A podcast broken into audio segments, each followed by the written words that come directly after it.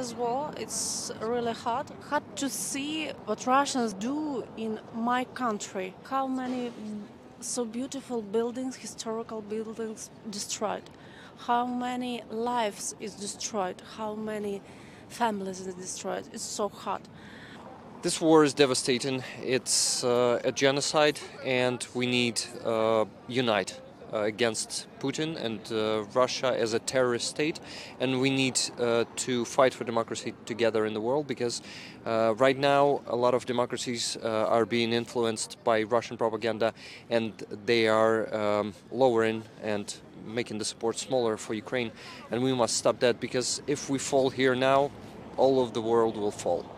It's difficult, and but we will not give up, and uh, we're fighting for our land, for our home. And uh, the Russian invaders are the ones who came and invaded our country. Uh, I'm a volunteer, my brother is a soldier, so it's a whole family of fighters. Thank you for supporting Ukraine, those who support Ukraine. Thanks a lot, please don't stop, we still need your support. Uh, the war we still don't have the victory and please support ukraine till the victory because it's not the war uh, of russia against ukraine. It's the war uh, of the evil against the light.